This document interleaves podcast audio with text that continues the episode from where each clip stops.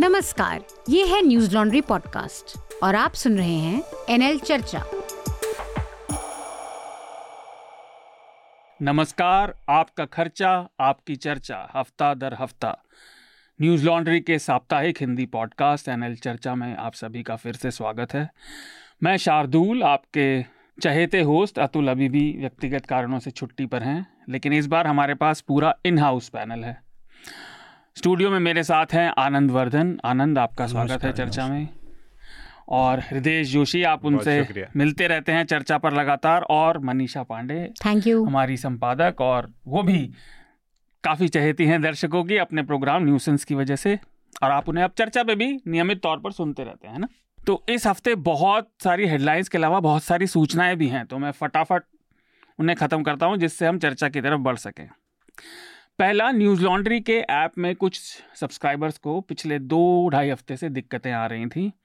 उसका कारण था एक डिनायल ऑफ सर्विस अटैक हुआ था हमारी वेबसाइट पर, जिसकी वजह से आपको ये दिक्कत आ रही थी। और इसीलिए आपको, अगर आपने वेबसाइट खोली हो, क्लाउडफ्लेयर वेरिफिकेशन दिख रहा था।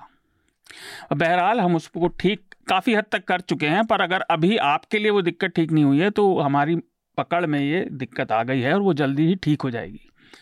तब तक न्यूज़ लॉन्ड्री की पॉडकास्ट हफ्ता और चर्चा दोनों पेवॉल के बाहर हैं। दूसरी सूचना है इलेक्शन फंड से रिलेटेड। न्यूज़ लॉन्ड्री का एनएल सेना प्रोजेक्ट अभी भी जारी है और हम द न्यूज़ मिनट के साथ मिलके इलेक्शंस को कवर करेंगे। और ये एक बड़ा प्रोजेक्ट नहीं है, छोटी छोटी स्टोरीज इसमें कवर की जाएंगी जो बहुत फोकस्ड होंगी। करीब 15 पत्रकार, प्रोड्यूसर, एडिटर, मनीषा, अतुल, ये सब लोग जगह जगह जाएंगे। और न्यूज़ मिनट की तरफ से मेरे ख्याल से धन्या राजेंद्रन जाएंगी, और कोई भी हैं न्यूज़ मिनट से जो धन्या, पूजा होंगी, धन्या होगी, सुदीप्त होंगे, उनके और रिपोर्टर्स भी होंगे। तो ये सब लोग फील्ड पर जाके कवर कर सकें चुनावों को, तो इसलिए आप एनएल सेना प्रोजेक्ट में अपना योगदान दें।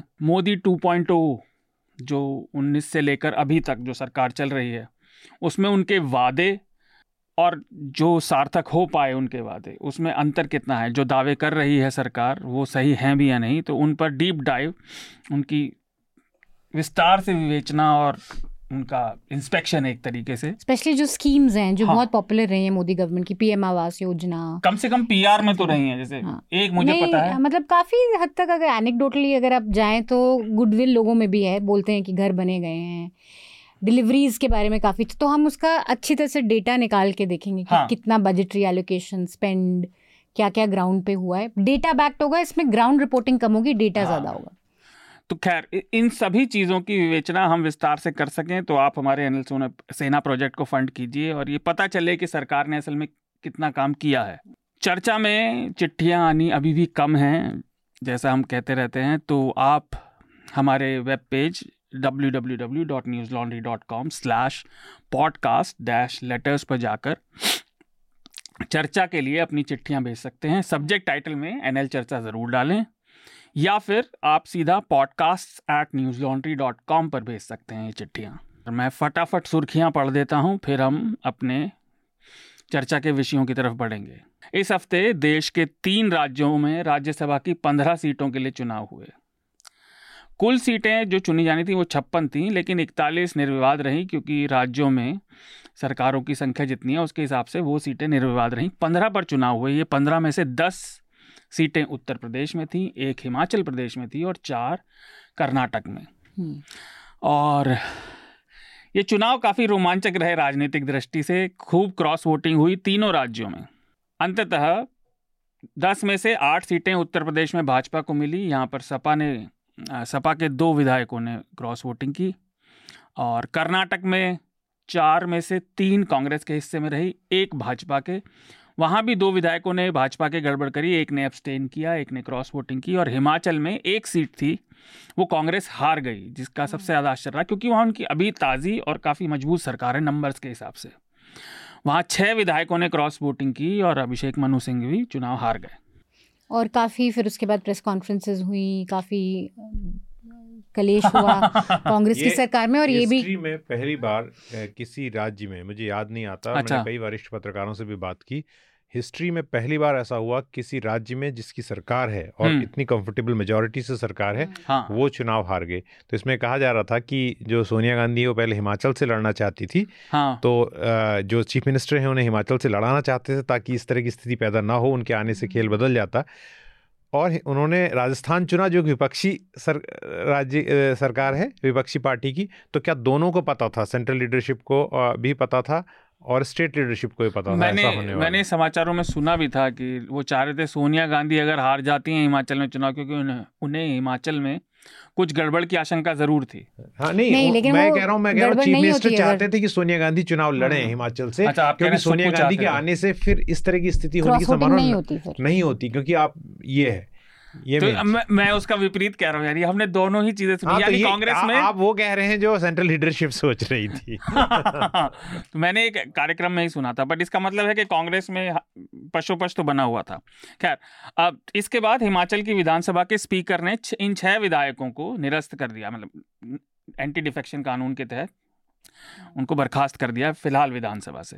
अगली सुर्खी संदेश खाली से है। पिछले हफ्ते हमने इस पे विस्तार से चर्चा की थी, तो उसमें अपडेट यह है कि शेख शाहजहां जो पिछले 55-60 दिनों से फरार थे, लापता थे, उन्हें पश्चिम बंगाल पुलिस ने गिरफ्तार कर लिया और 10 दिन की रिमांड पर भेजा है। कुछ लोग ये भी मजाक कर रहे थे कि उन्होंने पुलिस को गिरफ्तार करा। हाँ, जिस तरह से अंदर जा रहे थे वो तो लग तो रहा था। लेकिन ये इम्पोर्टेंट है कि अभी क्वेश्चनिंग हो रही है ईडी पे हमले वाली वारदात पे।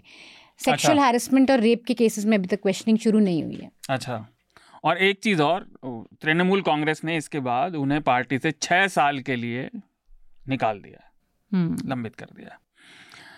और इसमें कोई शर्त नहीं है एफ एन, बट 6 साल तक वो कम से कम तृणमूल कांग्रेस में नहीं जा सकते, चाहे जो भी निकल के आता है पुलिस की तहकीकात के बाद। अगली सुर्खी उत्तर प्रदेश से है। आज हमारा चर्चा का वो विषय भी है।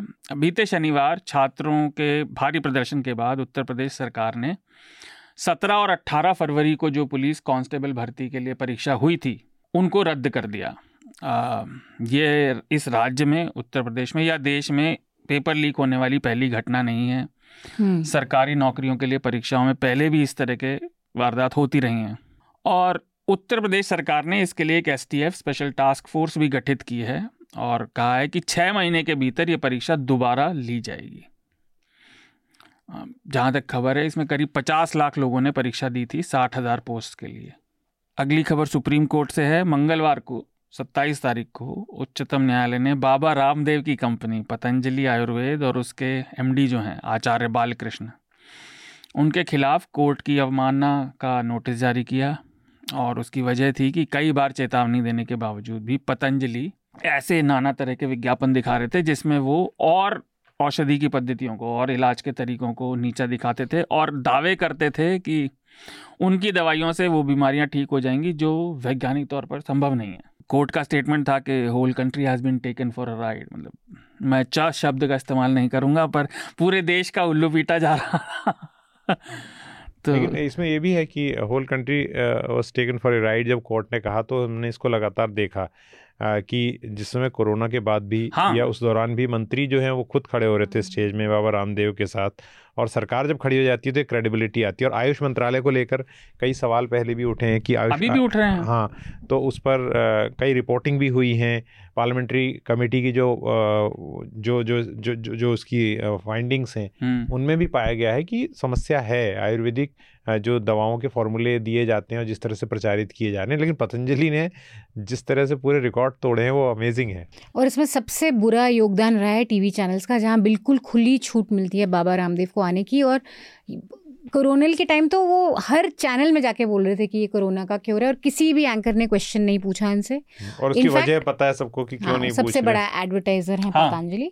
इनफैक्ट जब ये सुप्रीम कोर्ट का ऑर्डर आया उसी रात राजदीप सरदेसाई ने शो किया कि सुप्रीम कोर्ट ने ऐसे बोला और उसी वक्त आज तक में पतंजलि के एड्स चल रहे थे लिवर सिरप के, जो आपका पाचन तंत्र भी ठीक कर सकता है और जो आपको लिवर सिरोसिस भी ठीक कर सकता है। कोर्ट के कहने के बाद भी चल इतना मैजिकल सिरप है कि वो सब कुछ लिवर सिरोसिस पाचन तंत्र डाइजेशन जॉन्डिस सब कुछ।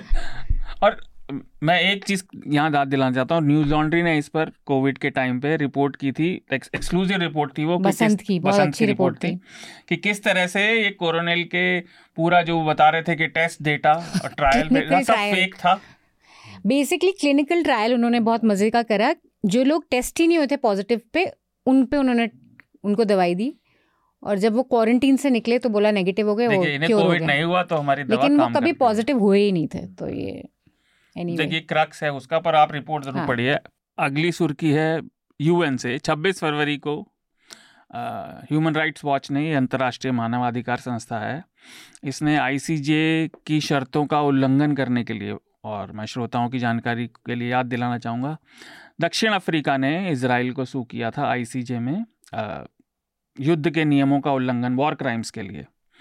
तो उन्होंने कहा है ह्यूमन राइट्स वॉच ने कि इज़राइल जो है वो कम से कम एक ऐसा स्टिपुलेशन है आईसीजे का जिसका वो पूरी तरह से उल्लंघन कर रहा है, वो भूखमरी का और सिविलियंस को, आम नागरिकों को भूखा रखने का इस्तेमाल लड़ाई में कर रहा है, जो एक युद्ध के अपराध की श्रेणी में आता है।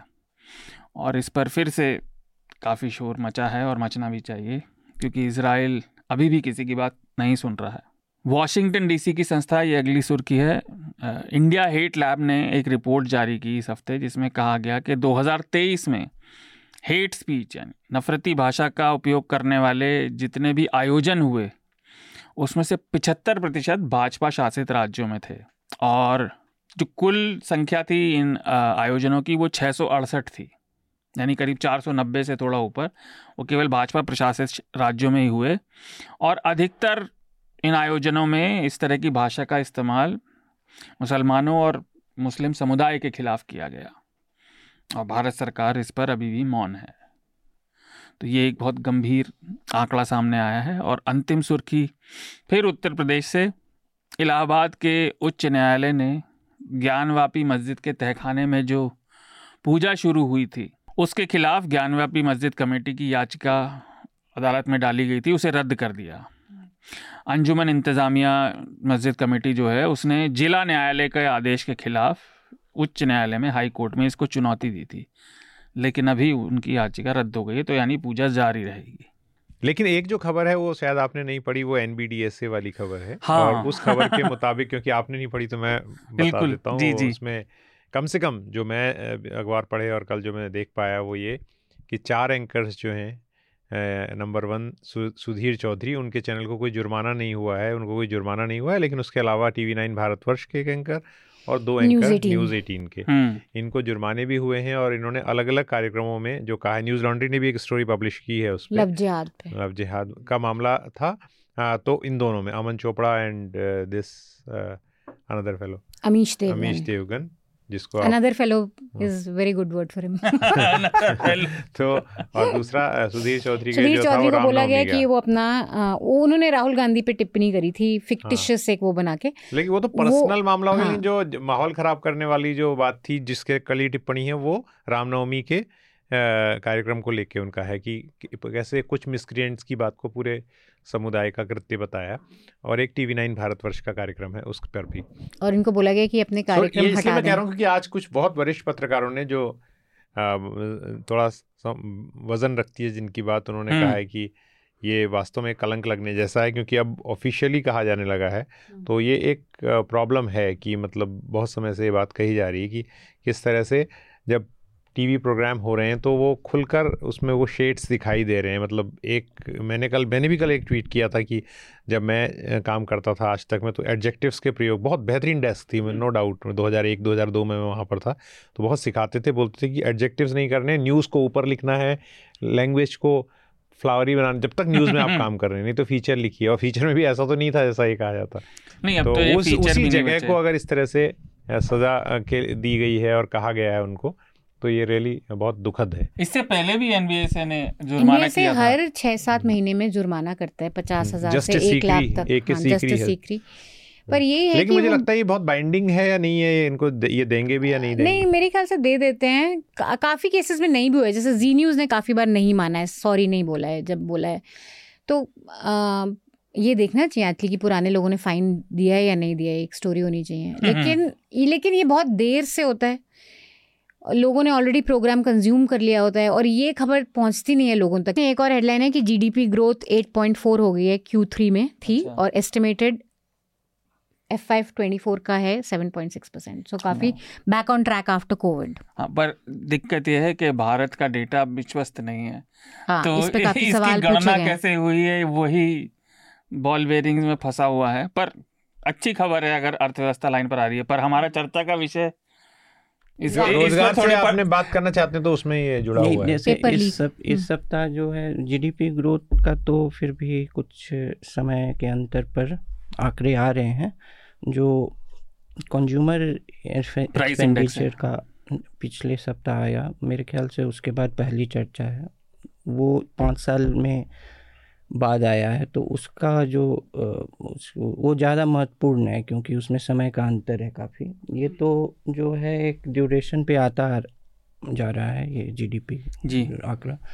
तो उसमें जो ग्रामीण इलाकों में जो कंजम्पशन का पैटर्न क्या है, जैसे कि एक महत्वपूर्ण बात सामने आई है कि खाद्य सामग्री पर जो है वो जो है खर्च अब लोग कम कर रहे हैं, तो उससे जो है इन्फ्लेशन जो नापने का तरीका बदल सकता है, क्योंकि पहले फूड कंपोनेंट जो इन्फ्लेशन में था, जो मूल्य वृद्धि में, तो उसमें मेरे ख्याल से वो ज़्यादा महत्वपूर्ण आंकड़ा था, इसलिए भी कि वो बहुत सालों से नहीं आया था। उसमें एक चीज़ और थी, हमने वो जब किसानों वाली बात हो रही थी तो उसमें ये बात निकल कर आई थी कि जो ग्रामीण क्षेत्रों में लोगों की जो औसत खर्च था वो खाने पीने पे केवल उसी को पूरा करने में 50% तक पहुंच गया था, जिसकी वजह से फिर लोगों ने कटौती करी है, क्योंकि आपकी आय का अगर 50% तक हिस्सा खाने पीने पे जा रहा है तो वो एक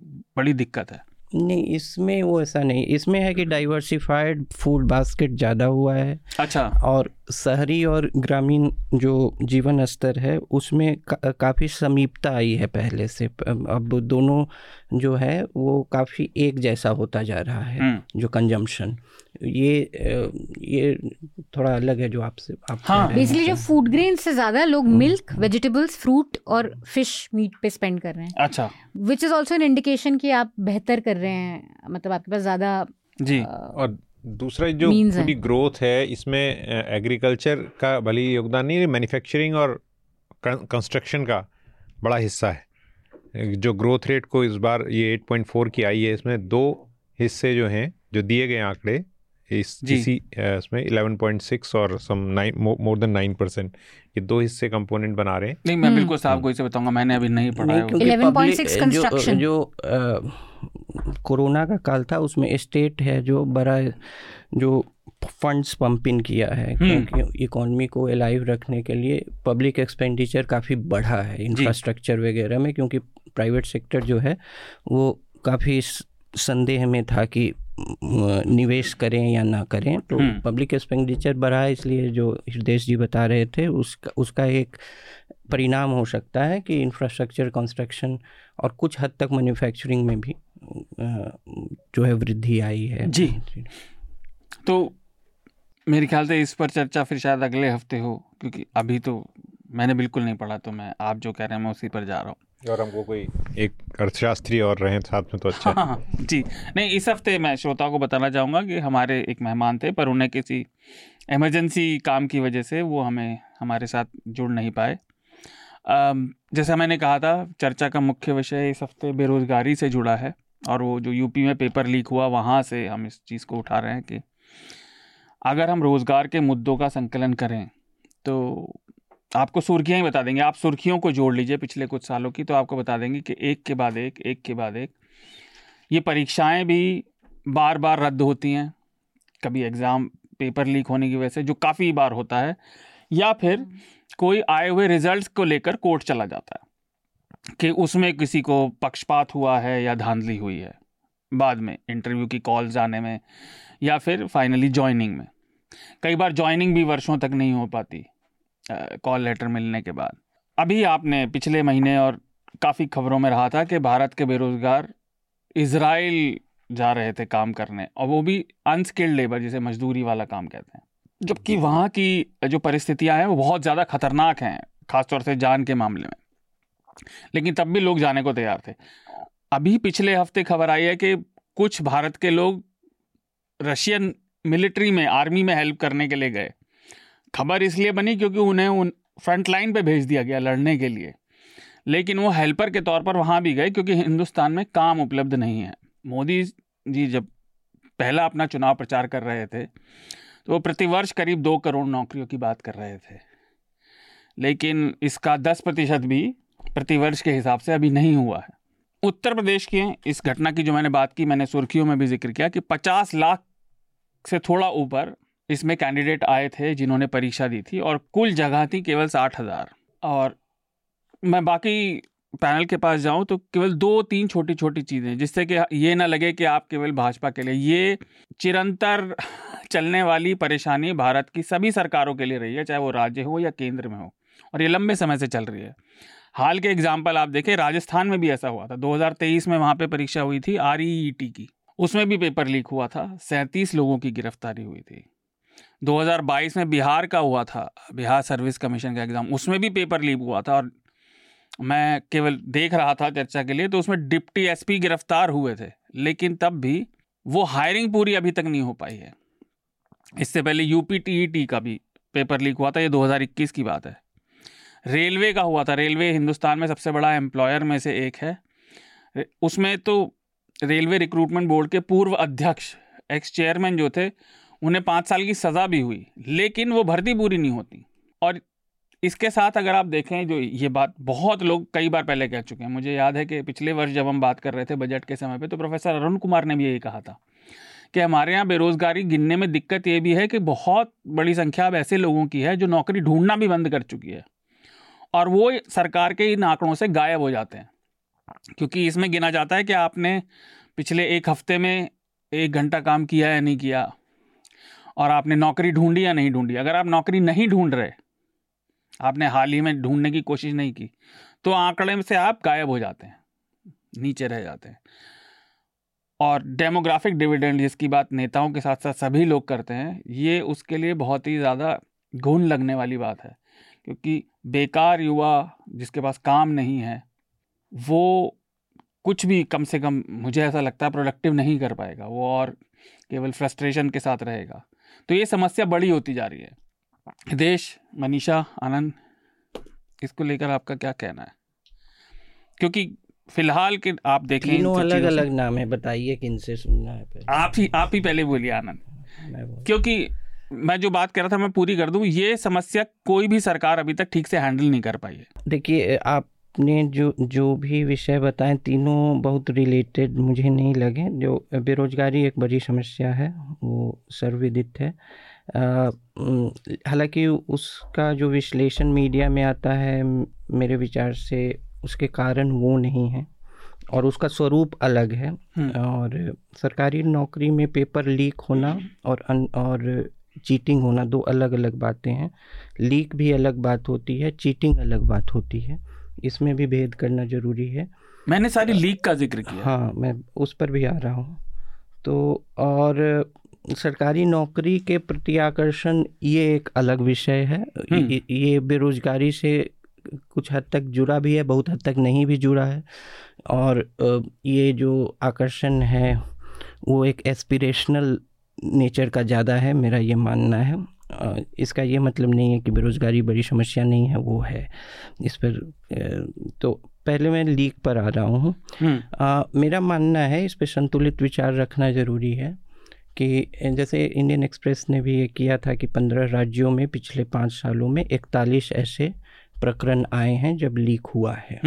तो वो सही है, वो हुआ है।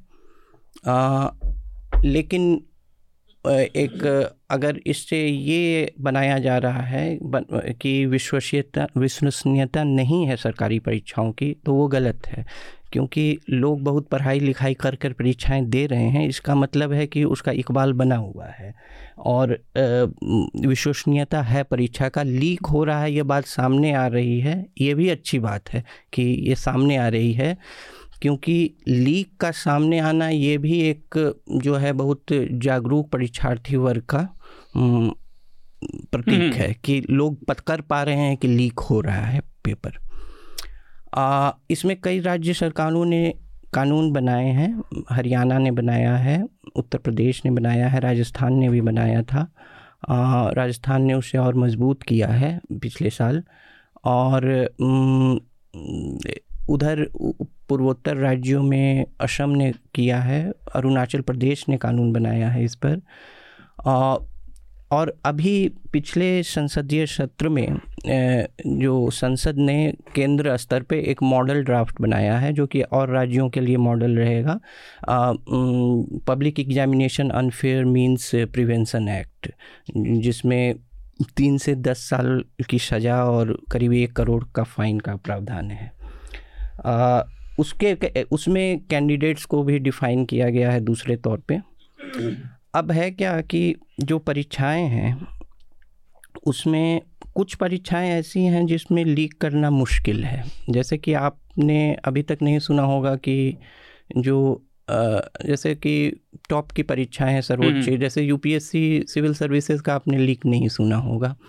उसके कारण भी हैं, एक तो है कि वो 3 चरण में होता है, और दूसरा है कि जो ऑब्जेक्टिव के बाद जो डिस्क्रिप्टिव टेस्ट है, डिस्क्रिप्टिव टेस्ट में लीक करके भी बहुत फ़ायदा है नहीं। मान लीजिए आपने 1 घंटे पहले लीक भी कर लिया और उसमें डिस्क्रिप्टिव आंसर्स लिखना है तो उससे कोई फ़ायदा है नहीं। ज़्यादा लीक के लिए वर्नेबल होती हैं वो परीक्षाएँ जो ऑब्जेक्टिव हैं। और सूचना प्रौद्योगिकी के युग में ये बहुत आसान है कि पूरे इंडिया में फैला दिया जाए कि ये पेपर है, ये व्हाट्सएप पे ये लीक्ड पेपर है। और पहले जो माफिया इसमें होता था वो बहुत ही लोकल होता था, जैसे कि कानपुर में लीक हुआ, इंदौर में लीक हुआ, पटना में लीक हुआ। अब आपने अगर लीक कर लिया तो उससे आप 100 करोड़ जो है कमा सकते हैं कि वो राष्ट्रीय स्तर का लीक हो सकता है। जबकि परीक्षाएं किसी केंद्र पे हो रही, खासकर राष्ट्रीय परीक्षाओं में, जो राज्य परीक्षाएं हैं उसमें तो उसी राज्य में सेंटर्स होंगे, उसी के परिप्रेक्ष्य में प्रॉफिट बनेगा। लेकिन अब उसका जो लाभ कमाया जा सकता है वो उसका अनुपात काफ़ी बढ़ गया है। मेरे ख्याल से इसमें जो अन्य बहुत सारे राज्य सरकारों का रिस्पॉन्स है, सेंटर ने अब गंभीरता से लिया है इसे, तो वो भी ठीक है। लेकिन इसका एक मतलब ये भी है कि जो नौकरियां हैं, सरकारी नौकरियां हैं, जैसे कि वो एक टूल बन गई हैं जो, और उसमें स्टेक्स काफ़ी बढ़ गया है। जैसे अब देखिए कि कांस्टेबल की परीक्षा थी ये जो लीक हुआ है, आज से 20-25 साल पहले डिस्क्रिशनरी पावर से बहुत बड़े ऑफिसर्स, कांस्टेबल की भर्ती जो है बहुत ही जो है ट्रांसपेरेंसी की कमी की से और बहुत व्यक्तिगत ढंग से करवा लेते थे कि कांस्टेबल भर्ती हो रहा है।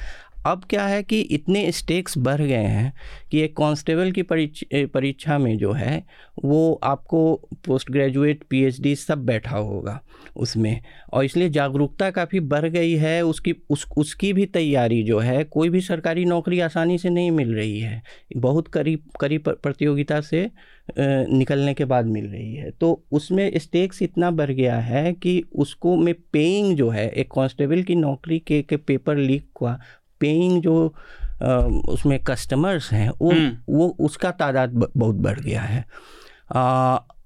और कुछ अब जैसे बिहार में राज्य सरकार जो है उसको एक टूल बना ली है कि 1 लाख नौकरी देंगे।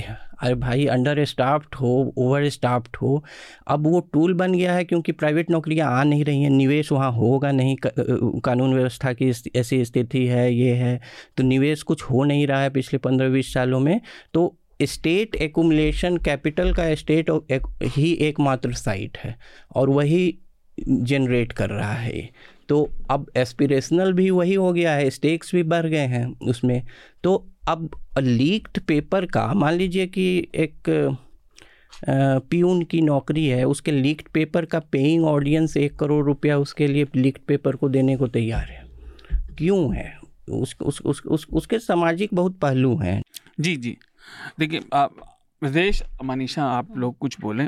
मैं 2 छोटी बातें। आनंद, जो आपने बात कही वो बात ठीक है, लेकिन जो इकबाल है ना सरकारी नौकरियों का, कम से कम मेरे मत में वो इसीलिए ज़्यादा बड़ा है क्योंकि एक तो प्राइवेट क्षेत्र में भी अब नौकरियां जा रही हैं।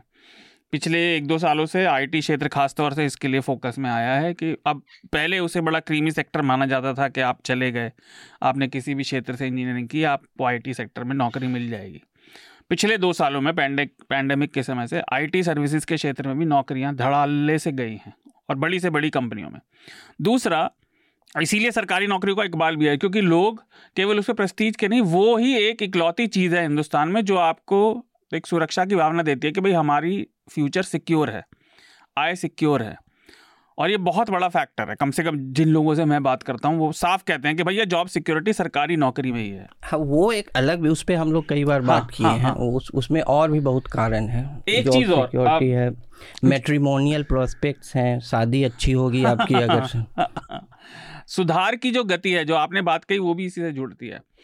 इस बात से ये ज़रूर निकल के आता है कि डिजिटल इंडिया और डिजिटल टूल्स समाज में और लोगों में ज़्यादा तेज़ी से फैल गए हैं, लेकिन हमारी ख़ास तौर से भर्ती की और ये परीक्षाएं कराने की, इसमें जो सुधार आना चाहिए समय के साथ, क्योंकि ये समस्या ऐसी नहीं है कि पिछले कुछ सालों से, लेकिन मैं छोटा था मैं तब से सुनता आ रहा हूँ इनको। सुधार की गति और तकनीक बहुत, मतलब उसके मुकाबले बहुत ही रेंगती हुई सी प्रतीत होती है। इतने धीरे ये काम हो रहे हैं।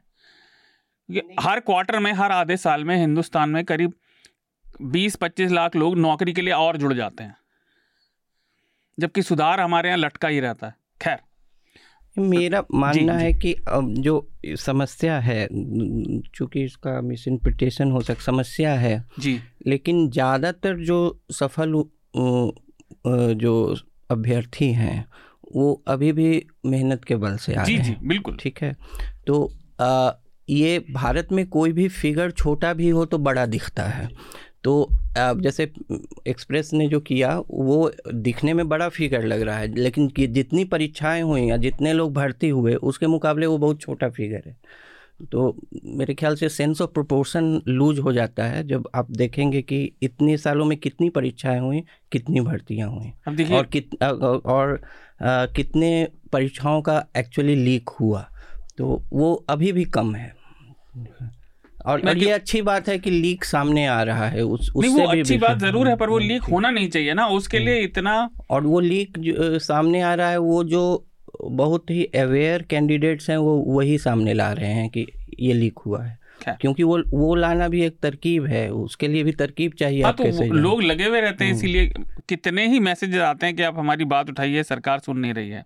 हृदयेश, आप कहना चाह रहे हैं? मैंने आनंद की बात को ध्यान से सुना, मोटे तौर पे मैं सहमत हूँ, पर उसमें और नुएंसेस की ज़रूरत है। नंबर वन, जो आपने कहा कि प्राइवेट और सरकारी में, इसमें हो सकता है मैं आपसे भी असहमत होता दिखाई दूँ। मुझे ऐसा नहीं लगता कि सरकारी नौकरियों के लिए ही बहुत ज़्यादा चाम है।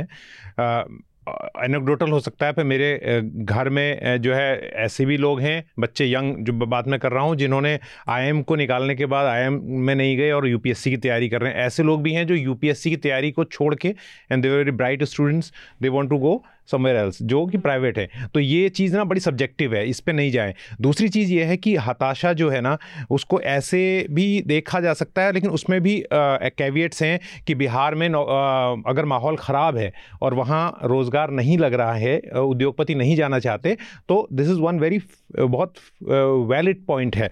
लेकिन अगर आप CSDS लोकनीति का दिसंबर, अभी बात सुनते हुए मुझे याद आया और मैंने कोशिश की, वो ट्वीट मुझे मिल गया है उनका, CSDS लोकनीति का, और उसमें जो उन्होंने बताया है कि unemployment is a big issue from common citizen point of view who said unemployment has increased during last 5 years in recent.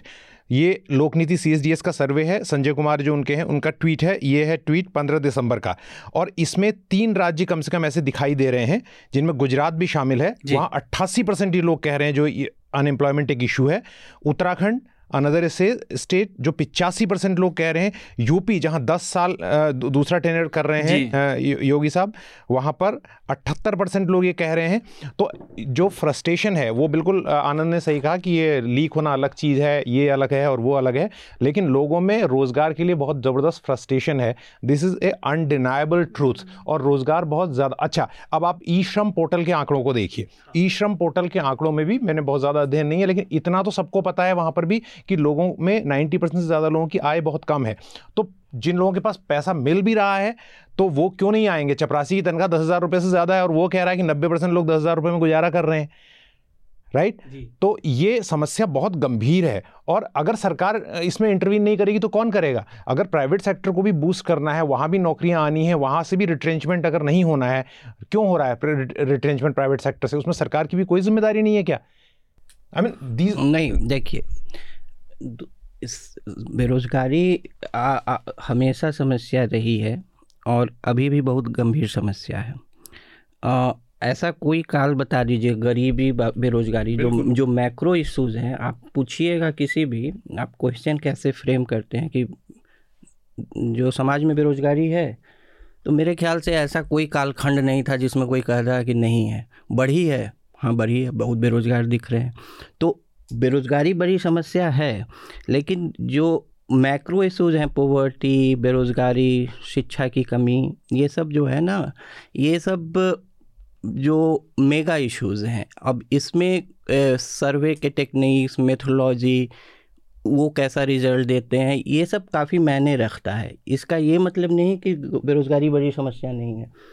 दूसरी बात, लीक और अनफेयर मीन्स और अनएम्प्लॉयमेंट, तीन अलग अलग चीज़ें हैं। वो तो मैं कह रहा हूँ, मैं सिर्फ बेरोजगारी पे बात कर रहा हूँ। अगर आपने इस विवाद का चर्चा का इसका सबटेक्स्ट बना दिया है अनएम्प्लॉयमेंट, तो मेरे ख्याल से वो एक अलग चर्चा है।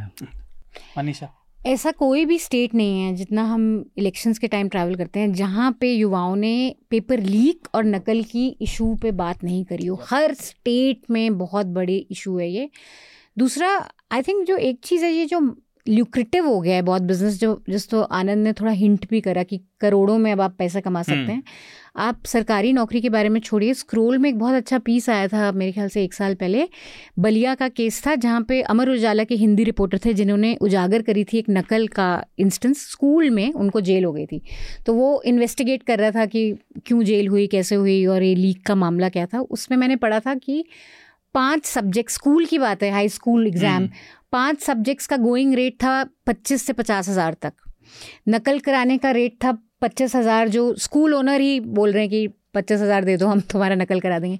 स्कूल के लेवल पे, मतलब स्कूल के लेवल पे स्टेक्स हाई कितनी है? आप 10वीं या 12वीं का एग्जाम, मैंने 1991 में 12वीं पास की थी, राइट, और मैं यूपी बोर्ड से पढ़ा हुआ हूँ 12वीं, जो कि 1990 में यूपी में कानून बना जिसमें नकल करते हुए पकड़े जाने पे जेल जाने की बात थी, ठीक है, 1 साल पहले, तब मैं 11वीं में था। और हमने देखा, हमारे माँ बाप ये कहते थे कि बेटा नौकरी, जेल, ये पकड़े मत जाना, बेइज्जती मत कराना, और भले ही फेल हो जाना, नहीं, दैट वाज जेन्युइन। और वो इतना, उसके इतने फ़ायदे, जो आप कह रही हैं, जो आनंद ने बात कही कि ठेके दिए जाते थे, 3 बजे पेपर होता, 3 बज के 5 मिनट में पेपर लीक हो जाता था बाहर, और 3 बज के 45 मिनट पर, 1 मिनट में पूरा कर लूँ, 3 बज के 45 मिनट पेपर हल होके अंदर आ जाता था, खुली हुई छूट होती थी। इस मुद्दे पे बीजेपी चुनाव हार गई थी, सफाई करने के मुद्दे पे। ये भी समाज का जो आईना दिखा रहे हैं ना, आनंद कह रहे हैं, बिल्कुल सही बात कह रहे हैं कि समाज में चुनाव हार गई एक पार्टी, उसमें बहुत बड़ा मुद्दा बनाया गया था। मुलायम सिंह यादव की पार्टी जो थी, उन्होंने मुद्दा बनाया था कि ये, और उन्होंने दूसरे, उनको अनफेयर होगा, उन्होंने इस तरह से फ्रेम की थी कि आप बच्चों को जेल में नहीं डाल सकते। उन्होंने ये नहीं कहा था हम नकल को छूट देते हैं, इसको पूरा बताया जाना चाहिए कि आप जो शॉर्ट्स डालते हैं ना उसमें पूरी बात डालिएगा। तो मैं ये नहीं कह रहा हूँ उन्होंने कहा था, उन्होंने कहा था बच्चों को जेल भेजना गलत था, जो कि गलत था, माइनर को यू कांट सेंड जेल। लेकिन इस मुद्दे पर चुनाव, वो इतना बड़ा अप्रोच, इतना बड़ा ठेका दिया जाता है नकल। और ये पूरा जो माफिया है, ये पॉलिटिशियंस और पुलिस के बिना तो चल ही नहीं सकता है। इसमें बहुत, जैसे राजस्थान में भी काफ़ी एमएलएस पे 37 लोगों में काफ़ी एमएलएस के लोग, तो ये एक ऐसा नेक्सस है और मुझे लगता है बहुत ही अंडर इन्वेस्टिगेटेड एस्पेक्ट है ये एजुकेशन का। I would really love to see कि न्यूज़पेपर्स में इस पर बहुत इन्वेस्टिगेशन हो, क्योंकि ये एक माफिया की तरह चलता है और इसकी जड़ पॉलिटिक्स तक जाती है, पुलिस तक जाती है और स्कूल्स तक भी जाती है। मतलब ये तो हाई स्कूल की बात है, लेकिन सरकारी एग्ज़ाम्स में भी ये ऑफिशियल्स के बिना नहीं हो सकता है जो ये हो रहा है। तो इस पर बहुत serious investigation from newspapers and of course police investigation से ज़्यादा मुझे कुछ होप नहीं है, लेकिन इसके बारे में मैंने पढ़ा बहुत कम है। और ये अजीब सी बात है क्योंकि ये इशू हर जगह है, हर जगह आप लोगों से मिलोगे जो सरकारी नौकरी की तैयारी कर रहे हैं, कोई हमारा 1 साल वेस्ट हो गया, हमारा 2 साल वेस्ट हो गया, हमने इतनी मेहनत करी, हमने इतना पैसा। और ये भी समझिए कि काफ़ी लोग जो ग्रामीण क्षेत्र से आते हैं वो कोचिंग लेते हैं, तो वो 1 साल बहुत अपने माँ बापों को समझा के कि हमको 1 साल के लिए आप सपोर्ट कर दो, पैसे दे दो ताकि हम शहर में जाके कोचिंग कर लें एग्ज़ाम के लिए, तो उनका पूरा वेस्ट जाता है। वो पूरा उन्होंने जो पैसा लगाया हो, और काफ़ी लोग फिर दूसरी बार एग्ज़ाम नहीं दे सकते क्योंकि उनके पास मीन्स ही नहीं है कि वो दोबारा कोचिंग करें, दोबारा रहें जयपुर जैसी जगह में, या जो भी ये सेंटर्स होते हैं, कोटा तो नहीं पर बाकी जो होते हैं, कोटा भी दूसरी तरह की फैक्ट्री दूसरा है but not for IAS. Anand आप कुछ कह रहे हैं, जैसे हृदयेश जी बता रहे थे चाहे और उससे भी पहले, तो वो चीटिंग है, वो लीक नहीं है, तो वो चीटिंग एक अलग चीज़ है। तो चीटिंग एक, जैसा हृदयेश जी बता रहे थे, एक पॉलिटिकल कॉन्स्टिट्यूएंसी कुछ हिंदी भाषी राज्यों में बना लिया था और अभी भी है कि चीटिंग का संरक्षण जो है वो एक पॉलिटिकल कैपिटल देता है कुछ पार्टियों को, खासकर उसमें क्षेत्रीय पार्टियाँ ज़्यादा हैं। और लेकिन ये भी नहीं है कि पुलिस और प्रशासन और राजनेता के संरक्षण या पैट्रोनेज के बिना कोई माफिया नहीं चल सकता है। चल सकता है, रेपिटेटिव नहीं चल सकता है, लेकिन मतलब उसका संरक्षण जो है, उसका स्केल इतना बड़ा नहीं हो सकता। वो नहीं है। एक आपको प्रकरण याद होगा रंजीत डॉन का, जो IIM IIT एंट्रेंस वगैरह का करवाता था, तो वो 2005-06 का, खैर अच्छा। आप लोग कम उम्र के हैं तो वो थैंक यू, मतलब कि उसका माफिया ही था, वो डॉन का रूप दे दिया गया था उसको यही सब करवाने का। तो इसमें एक चीज़ हम लोग भूल रहे हैं कि ये जो लीक है वो सिर्फ नौकरियों के लिए नहीं है, वो इंट्रेंस एग्जामिनेशन में भी है। हाँ। एजुकेशनल इंस्टीट्यूशंस में जो प्रीमियर मेडिकल कॉलेजेस हैं या इंजीनियरिंग कॉलेजेस हैं, वो सिर्फ जॉब के लिए नहीं है, सब जगह स्कूलिंग तक, मतलब 9th स्टैंडर्ड का पेपर के लिए लोग पे कर रहे हैं। था सरप्राइज। तो उस स्तर पे वही है जो 10th-12th का बोर्ड दे रहा है, उसके लिए सबसे बड़ा एग्जाम वही उस समय लगता है कि फेल कर जाएंगे तो ये होगा, स्टेक्स उसके लिए वही हाई कर लेते हैं। तो वो एक अलग चीज़ है चीटिंग। अभी जैसे कि यूपीएससी ने इस बार फॉर्म जो भरवाया है उसमें एक प्रावधान डाला है कि आपका जो फ़ोटो होना चाहिए वो 10 दिन से पुराना नहीं होना चाहिए। वो तो इम्पर्सोनेशन को चेक करने के लिए कि, तो इस पर भी कुछ अभ्यर्थी जो हैं गुस्सा हो गए हैं कि अब इसमें जो है सोशलिस्ट लॉजिक्स दिया जा रहा है, लॉजिक दिया गया है कि भाई ग्रामीण क्षेत्र में कोई फ़ोटो क्यों नहीं खिंचवा लेगा, जो मोबाइल लेके दिन भर गाना सुन रहा है उसको एक फ़ोटो खिंचवाने में हो रहा है कि अब इसमें कैपिटल कुछ पार्टियां घुस गई हैं कि यूपीएससी ने ये गलत किया है। अब क्यों आजकल फोटो, ठीक बात है। देखिए राजनीतिक दल जो कह रहे हैं उससे अलग, मैं आपकी बात से इनकार नहीं कर रहा कि इस ये एक बहुआयामी समस्या है और इसके बहुत सारी प्रॉब्लम है, बहुत सारे उसमें नुक्ते।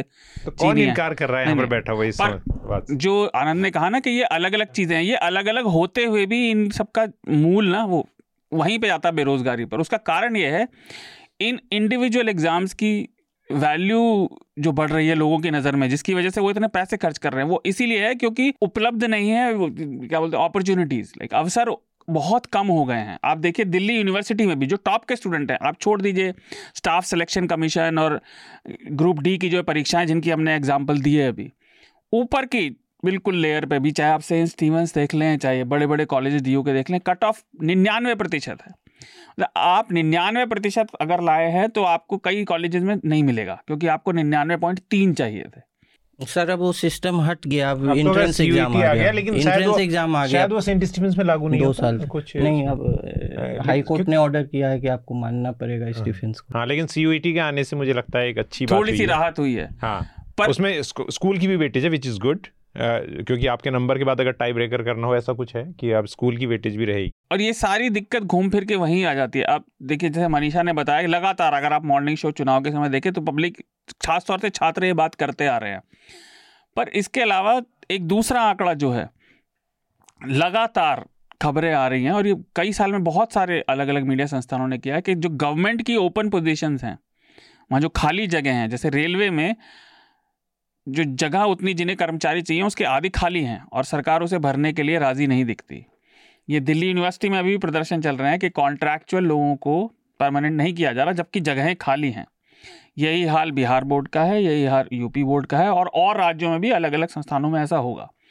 सरकार अपनी खाली जगहों को भर नहीं रही है और वो अगर लोगों को हायर कर रही है तो वो ठेके पर कर रही है, 1 साल के 2 साल के, जो अपने आप में एक दूसरे तरह की फिर वो माफिया शुरू कर देता है, ठेके वाला। तो सरकार ये तो कह रही है कि हम मिनिमम गवर्नमेंट लाएंगे, लेकिन असल में वो हमारी ज़िंदगी में दखल दे रही है। मिनिमम गवर्नमेंट वो केवल अपनी स्ट्रेंथ में हो गई है कि उसके पास लोग कम हैं। प्राइवेट में जब से नौकरियां जानी शुरू है, और ये केवल आईटी सेक्टर की बात नहीं है, हमने कोविड के टाइम पे न्यूज़ लॉन्ड्री ने भी रिपोर्ट किया था और उन्हें भी, पत्रकारिता क्षेत्र में करीब 70% नौकरियां गायब हो गई, है ना। यही हाल हुआ हॉस्पिटैलिटी सेक्टर का, जहां 80% तक जॉब चले गए थे, थोड़े वापस आ गए लेकिन वो आधे भी वापस नहीं आए जितने चले गए थे। यही हाल है डिलीवरी सर्विसेज का। अब आप देखिए, अगर केवल एक एनेक्डोटल में एग्जांपल दूं, पहले डिलीवरी में मुझे मतलब 20 से लेके मध्य आयु तक के, अपने आयु तक के लोग दिखते थे। अब मुझे बहुत बूढ़े बूढ़े लोग भी और बहुत यंग लोग भी दिखने लगे हैं जो केवल डिलीवरी करने के लिए आ रहे हैं, क्योंकि और जगह नौकरियाँ नहीं बची हैं। हम अपने विषय की तरफ बढ़ते हैं अगले। रामदेव नहीं, रामदेव नहीं, राज्यसभा वाला 3 था, रामदेव भी है ना? रामदेव जी पे पहले बात कर लेते हैं। तो उसका तो मैंने शुरुआत में जिक्र कर ही दिया था, हमने बात करी थी।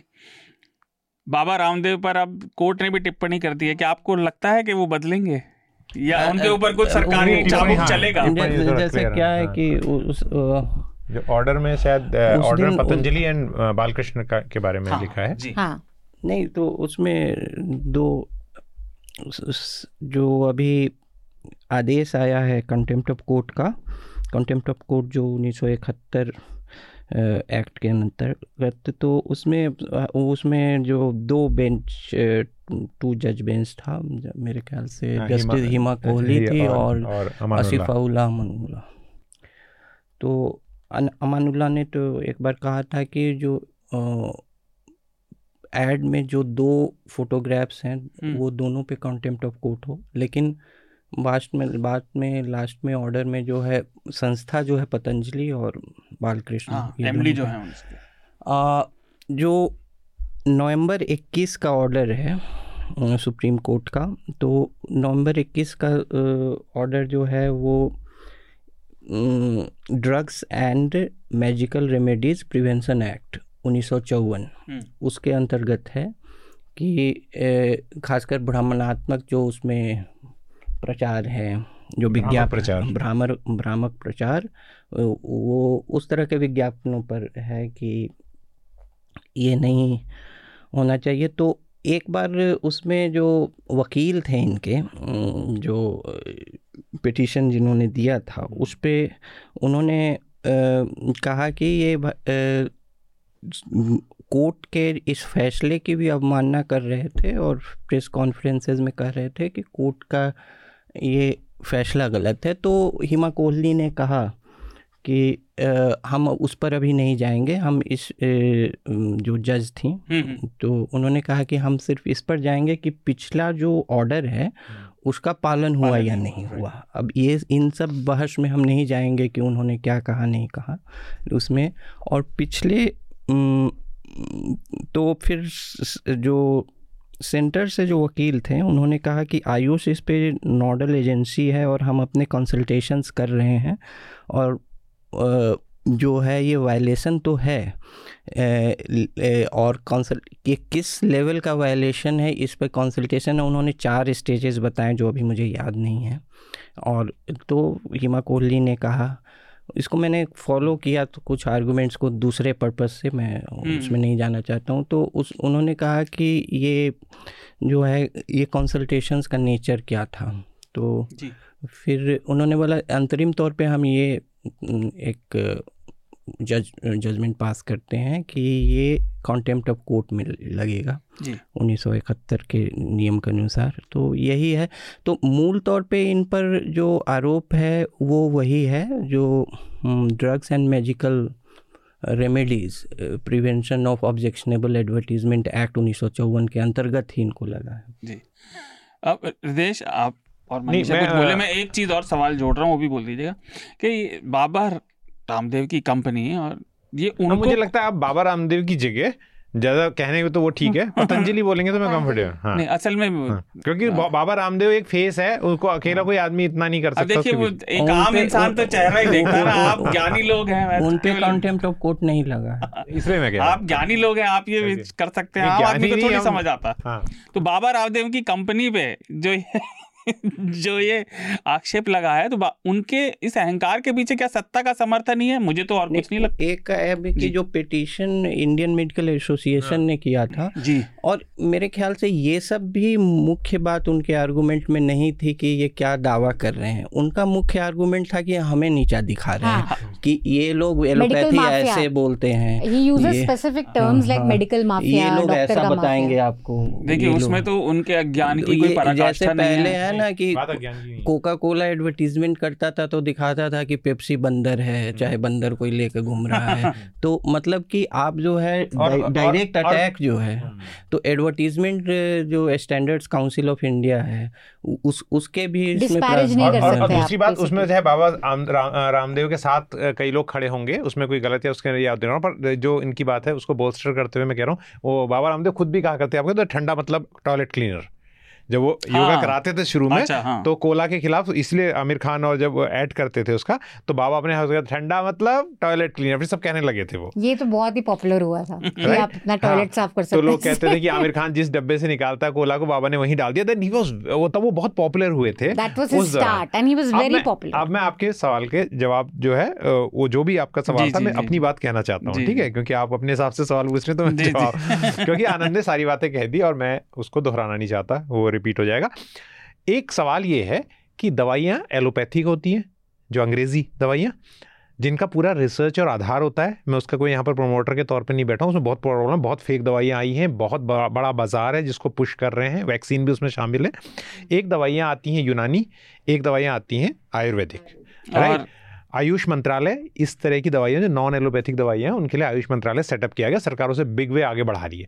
लेकिन बहुत बड़े सवाल हैं और मैं जो भी कह रहा हूँ वो एक्सपर्ट्स के कहने के हिसाब से दे रहा हूँ। जैसे एक हैंडल है विवादास्पद है लेकिन थोड़ा बहुत, लेकिन उसमें काफ़ी समझदारी की रिसर्च भी दिखती है, लिवर डॉग का, ठीक है। पिछले वो केवल विवादास्पद उनके लिए जो हाँ, भरोसे पे विज्ञान से ज्यादा विश्वास रखते हैं, उसको थोड़ा एहतियात के साथ बात कर रहा हूँ। तो अब इसमें एक बात समझने की है, पहले एक धारणा थी कि आयुर्वेदिक दवाएं कुछ भी करती हैं, फिर लोगों को समझ में आया नहीं आयुर्वेदिक दवाएं कोई असर करती हैं, इसका प्रूफ नहीं है, तो ये आर्गूमेंट पुश किया गया चलो आयुर्वेदिक दवाओं से कोई नुकसान नहीं होता है। लेकिन अब जो दिनेश ठाकुर और मिस्टर रेड्डी ने जो किताब लिखी है the pill, the truth pill, उसमें भी ये बात कही है और उन्होंने पार्लियामेंट्री स्टैंडिंग कमेटी की जो मैं शुरुआत में जिक्र कर रहा था उसकी जो साइटेशन है उनका जिक्र किया है कि बहुत खतरनाक एलिमेंट्स प्राइवेट आयुर्वेदिक दवाओं में पाए गए हैं, यूनानी दवाओं में पाए गए हैं, स्टेरॉइड्स वगैरह जो कि असर को बढ़ाने के लिए, और वो आपके स्वास्थ्य पर बड़ा कुप्रभाव डालते हैं। जैसे एक रिसर्च ये आई कि जो गिलोय का जो पानी है जो लोगों ने बहुत पिया उबाल के काढ़ा, उसने कोरोना के टाइम में बहुत लोगों को नुकसान पहुँचाया, ठीक है। तो इस चीज़ों को जाके अगर आप पढ़ें, उपलब्ध है, तो ये एक सवाल रहा है।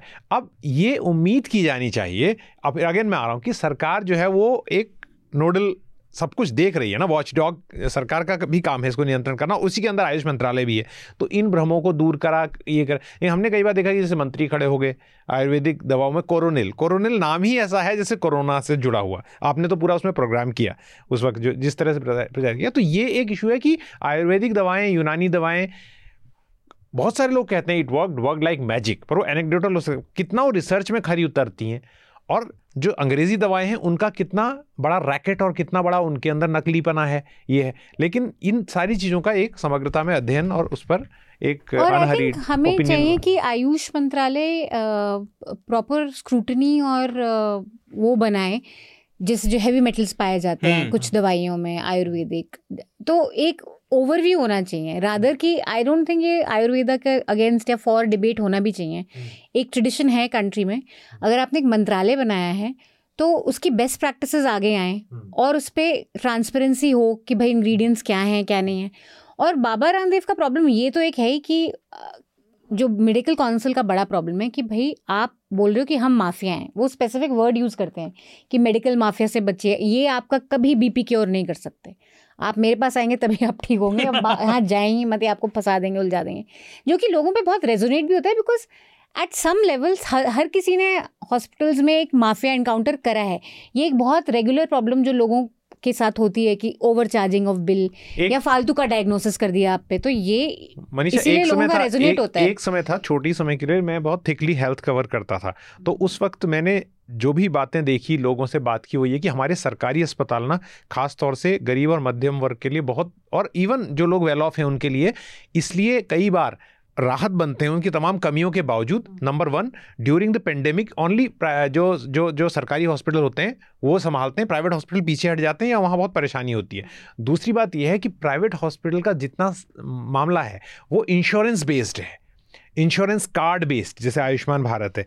लेकिन क्या होता है कि वो टर्शरी केयर देता है आपको।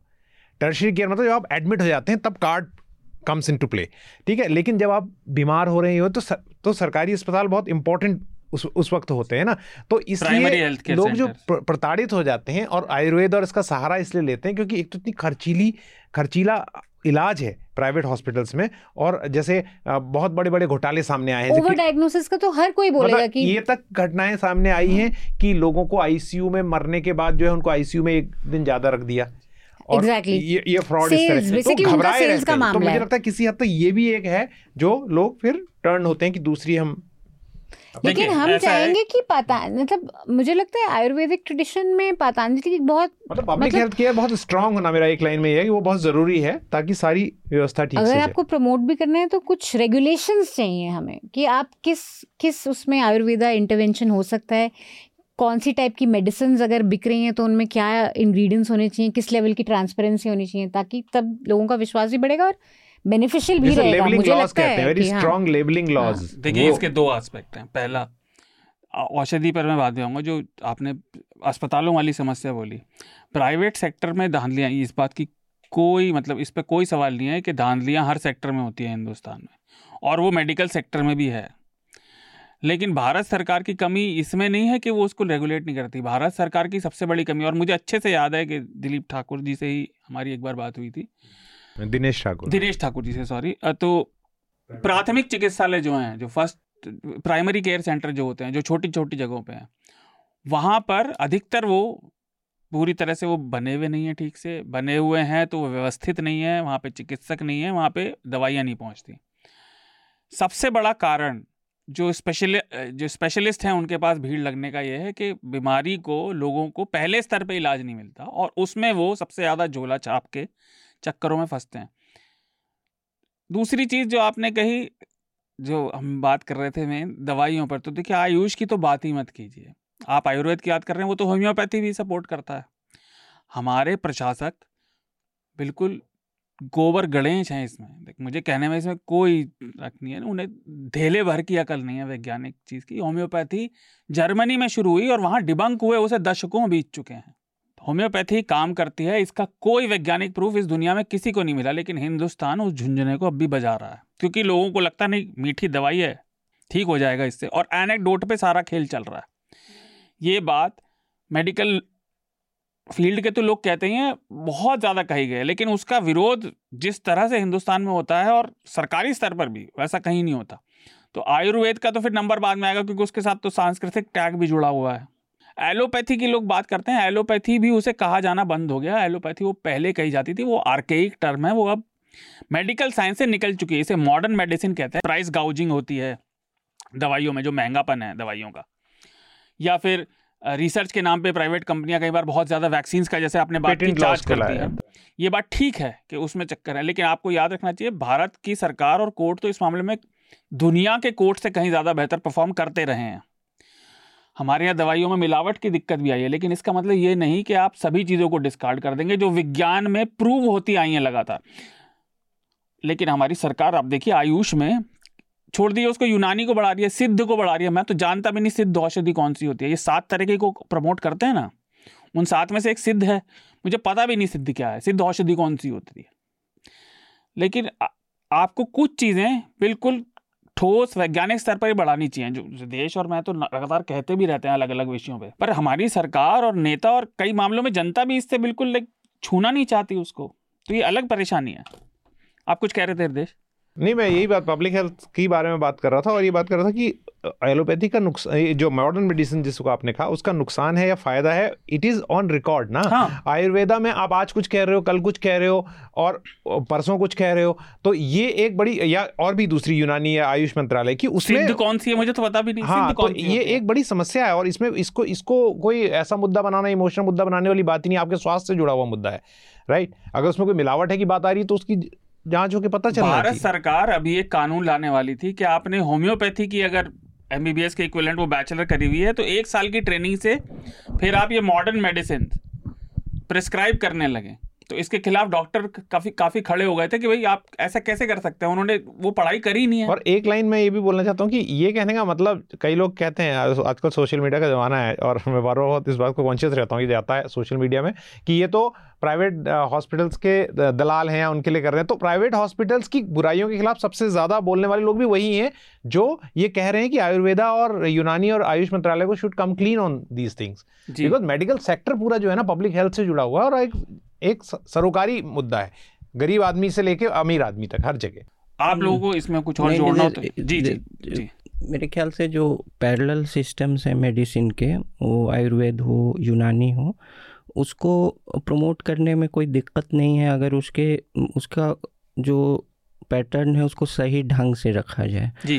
क्योंकि पॉसिबिलिटीज़ क्लोज करना, संभावनाओं को ख़त्म करना, ये भी अनसाइंटिफिक है कि आप ओपन नहीं हैं डिफरेंट पॉसिबिलिटीज़ को, और वो भी एक ऑर्थोडॉक्सी ऑफ साइंस आ जाती है उसमें, तो वो नहीं, क्योंकि एक लेवल पे जो है ना एक साइंस भी क्लोज सिस्टम हो जाता है अगर आप पॉसिबिलिटीज़ के लिए खुले नहीं हैं, तो वो है।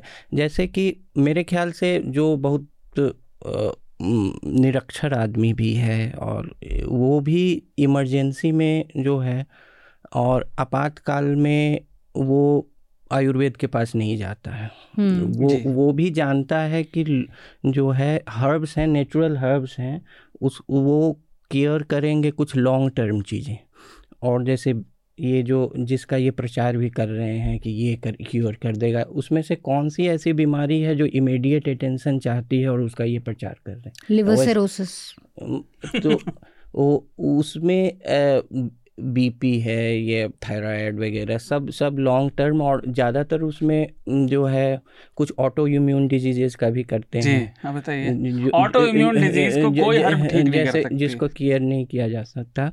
तो मेरे ख्याल से आयुर्वेद का सही स्वरूप ये रखते, 2005 के आसपास जब एक टेलीजेनिक फेस के तौर पे ये टेलीविज़न चैनलों से, आस्था वगैरह से पॉपुलर हुए थे, उसके आयुर्वेद के लिमिट्स, क्योंकि हर्ब्स हैं, कुछ उसमें नेचुरल प्रॉपर्टीज़ होंगी, कुछ हो सकता है लाभदायक हों, कुछ चीज़ें जो हैं वो तो एलोपैथी डॉक्टर जो इंग्लिश मेडिसिन का, वो भी आयुर्वेद का प्रेस्क्राइब कर देते हैं कि ये, जैसे कि पाचन वगैरह में। हाँ। जैसे तो पुदीन हरा वगैरह। नहीं, मेरे कहने का मतलब जो unscientific claim by any system, तो मैं कह रहा हूं अगर मेरे ख्याल से कि रामदेव जी की सबसे बड़ी कमी रही है जो है कि एक ही साधे सब सधे सब साधे सब जाए जी। वो सभी चीज़ों में बोलने लगे, वो दार्शनिक भी वही हैं, मार्केटिंग गुरु भी वही हैं, FMCG के भी जो है वो भी हेड वही हैं, तो वो अब सभी चीज़ साधने लगे कि हम ये भी हैं वो भी हैं वो भी हैं। अरे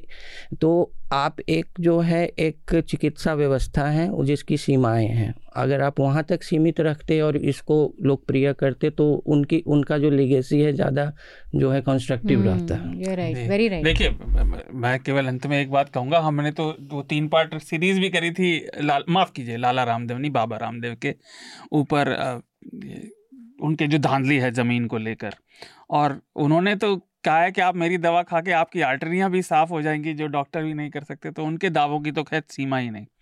हम अपने अंतिम विषय की तरफ बढ़े उससे पहले एक लेटर है, वो पिछले हफ्ते का था, उसको हम पढ़ लेते हैं। पिछले हफ्ते रह गया था, मैं माफ़ी चाहता हूँ। ये सोम शुभ्रो चौधरी ने भेजा है, वो कहते हैं, नमस्कार, मैं एनएल ऐप के बारे में पूछना चाहता था, कुछ दिनों से कुछ दिक्कत आ रही है। चित्रांशु का ईमेल आया था कि रविवार तक ठीक हो जाएगा, पर आज सोमवार को भी थोड़ी दिक्कत आ रही है। एक सवाल था, काफ़ी दिनों से सुन रहा हूँ पंजाब और हरियाणा में भी पानी का स्तर काफ़ी नीचे गिर गया है। यह इस वजह से भी है क्योंकि ऐसी फसल उगती है जो बहुत पानी चाहती है। इसका कोई इलाज है जो वास्तव में हो सके? हम सुनते हैं कि धान की फसल की जगह कुछ और उगना चाहिए, किसी और राज्य ने ये अब तक लागू किया है, ये मैंने नहीं सुना। तो क्या हम पानी के ख़त्म होने का इंतज़ार कर रहे हैं? और दूसरा, वो कहते हैं अभिनंदन की मजबूत कोशिश, अंग्रेज़ी नहीं बोलकर हिंदी बोलना बहुत मज़ेदार लगती है, मुझे भी कुछ ऐसी ही दिक्कत है। कमाल है कि कुछ भला बुरा या असंसदीय बोलने में हिंदी फटाक से आ जाती है, पर बहस या चर्चा में मेहनत लगती है। हिंदी और पढ़ना चाहिए मुझे। एक किताब की अनुशंसा करना चाहता हूँ, पैगी मोहन की wanderers kings merchants the story of India through its languages. आपका शुभ दिन तक शोम, आपके पत्र के लिए धन्यवाद। और ये बात सही है, चर्चा में पहले भी कई बार ये मुद्दा उठा है, लाइक वाटर इंटेंसिव क्रॉप्स का, पानी का। और देखिए वो भाषा सारी अच्छी होती है जो आप बोलना चाहें, पर हाँ उसे हंसी तो आती है अभिनंदन को हिंदी बोलने की प्रयास करते हुए। जब चर्चा शुरू हुई थी उसके पहले एपिसोड में मैं था, तो उस शुरुआती जो 1-2 साल है उसमें कंप्लेन ये आता था कि बहुत क्लिष्ट हिंदी बोली जा रही है। अच्छा, तो आपके द्वारा या पूरे पैनल द्वारा? हाँ, पैनल द्वारा। तो मैंने कई अंग्रेजी शब्दों का उपयोग शुरू कर दिया है चर्चा में। मैं भी बचता था पहले अंग्रेजी शब्दों से, लेकिन अब दूसरे तरह का कंप्लेन है कि अंग्रेजी शब्द बोला जाता है। शिकायतें कभी खत्म नहीं होती। मैं तो जैसे हैं वैसे ही भाषा बोलता हूँ, जैसे हम आपस में बात करते हैं जी। लेकिन एक बात अभी पानी के खत्म होने की बात कर रहा था ना, मतलब आपको हम सबको पता ही है, कुछ दर्शकों के, पानी जो है वो सबसे ज्यादा एक्सट्रैक्टेड रिसोर्स है धरती में, इससे ज्यादा किसी का। उसके बाद कौन है नंबर 2 सबसे ज्यादा एक्सट्रैक्टेड रिसोर्स है ये रेत जो है, बालू। अच्छा, sand, right. But sand is important क्योंकि सैंड में बहुत वाटर होता है और बहुत सारी एक्वेटिक लाइफ और जो है उसमें है, जलीय जीवन उसमें है। तो दोनों नंबर 1 और 2 दोनों मिला के उसमें पानी है और वो खत्म हो रहा है। तो ये सिर्फ ये दिखाता है कि हम कितना अनसस्टेनेबल एक्सप्लॉयटेशन कर रहे हैं रिसोर्सेस। पर देखिए पानी वाली दिक्कत सब जगह है, पर यह बात सही है कि इस पर भी कुछ रिपोर्टिंग होनी चाहिए कि, क्योंकि मुझे याद है मैंने तब मैं न्यूज़ लॉन्ड्री का बस सब्सक्राइबर हुआ करता था, पर मैंने एक रिपोर्ट पढ़ी थी कि अब नहीं है, मैं तो अब भी हूँ।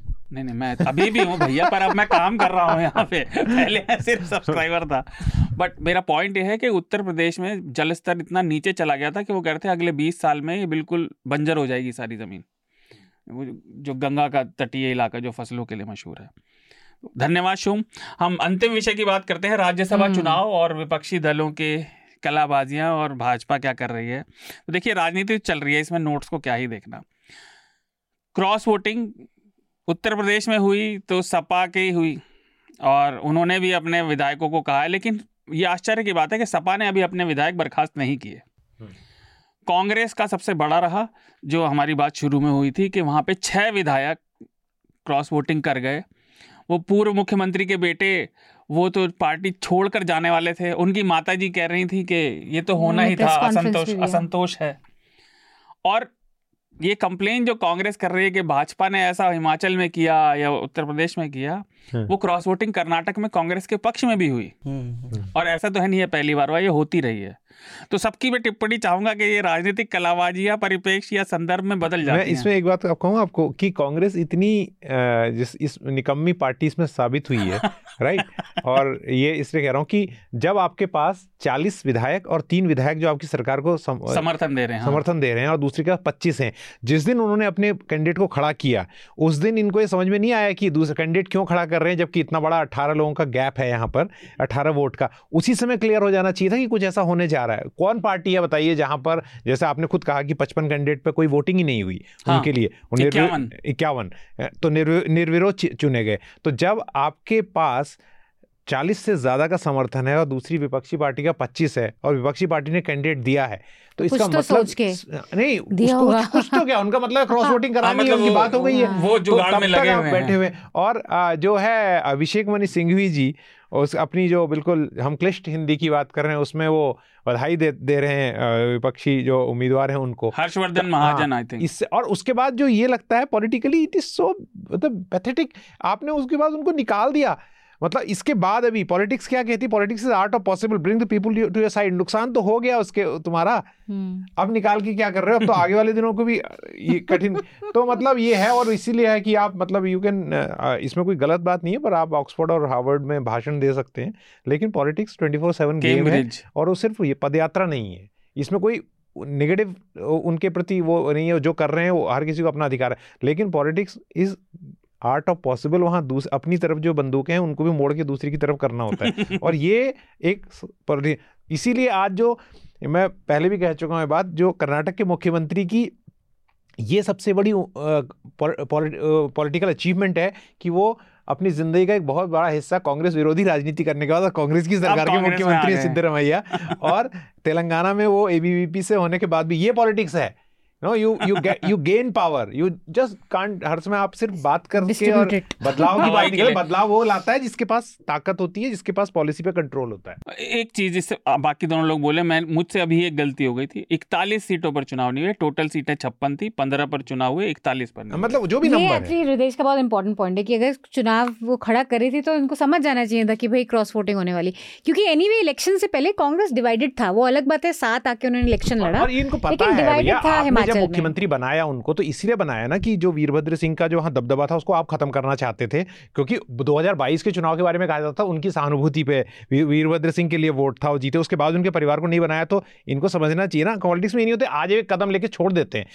इट्स गेम ऑफ चेस, अगला गेम वो विरोधी खेलेगा तो उसका मूव क्या होगा ये भी देखना है ना आपको। तो कांग्रेस के अंदर से एक मूव आना था जी। अब मैं लगातार पॉलिटिक्स नहीं करता, मैं भी इतना जान रहा हूँ, उनको तो लगातार पॉलिटिक्स करनी है। नहीं देखिए, अब हर इंच पे जो है भाजपा बहुत ही ड्रिवन पार्टी है, और हर इंच पे, और ख़ासकर राज्यसभा जो एक परमानेंट हाउस है उसमें वो अपने संख्या बल को एक एक सीट भी बढ़ाना चाह रही है। कि अभी शायद राज्यसभा में प्रेजेंट स्प्रिंट 240 है और इन ये लोग 117 पे पहुँच गए हैं, 4 की कमी है, 121 पे इनकी मेजोरिटी हो जाएगी। तो अब राज्यसभा में भी मेजोरिटी हो जाएगी तो बहुत सारे बिल जो अटक जाते हैं उसमें भी भाजपा को आसान हो जाएगा। अब सिर्फ मनी बैन से पास नहीं करने पड़ेंगे। वो इसलिए एक एक राज्यसभा सीट पे इनकी नज़र है, तो वो तो रूथलेसनेस है एक वो। और एक और राज्यसभा में क्या है कि राज्यसभा चुनावों में कि जो असेंबली में क्रॉस वोटिंग होती है उसका असेंबली पे असर नहीं होता है रूल्स में, तो उसको मतलब लैक ऑफ मेजोरिटी नहीं माना जाता है, सेक्रेट बैलेट से होता है। और क्रॉस वोटिंग आप कर दिए दूसरी पार्टियां भी तो उसको असेंबली के स्ट्रेंथ पे, जैसे कि कुछ बिल हैं जो नहीं पास हुए तो उसका एक सीधा सीधी मतलब हो जाता है कि मौजूदा सरकार ने बहुमत खो दिया है, लेकिन इसमें क्रॉस वोटिंग राज्यसभा चुनावों में ऐसा नहीं होता है, उसको नहीं माना जाता है कि खो दिया है।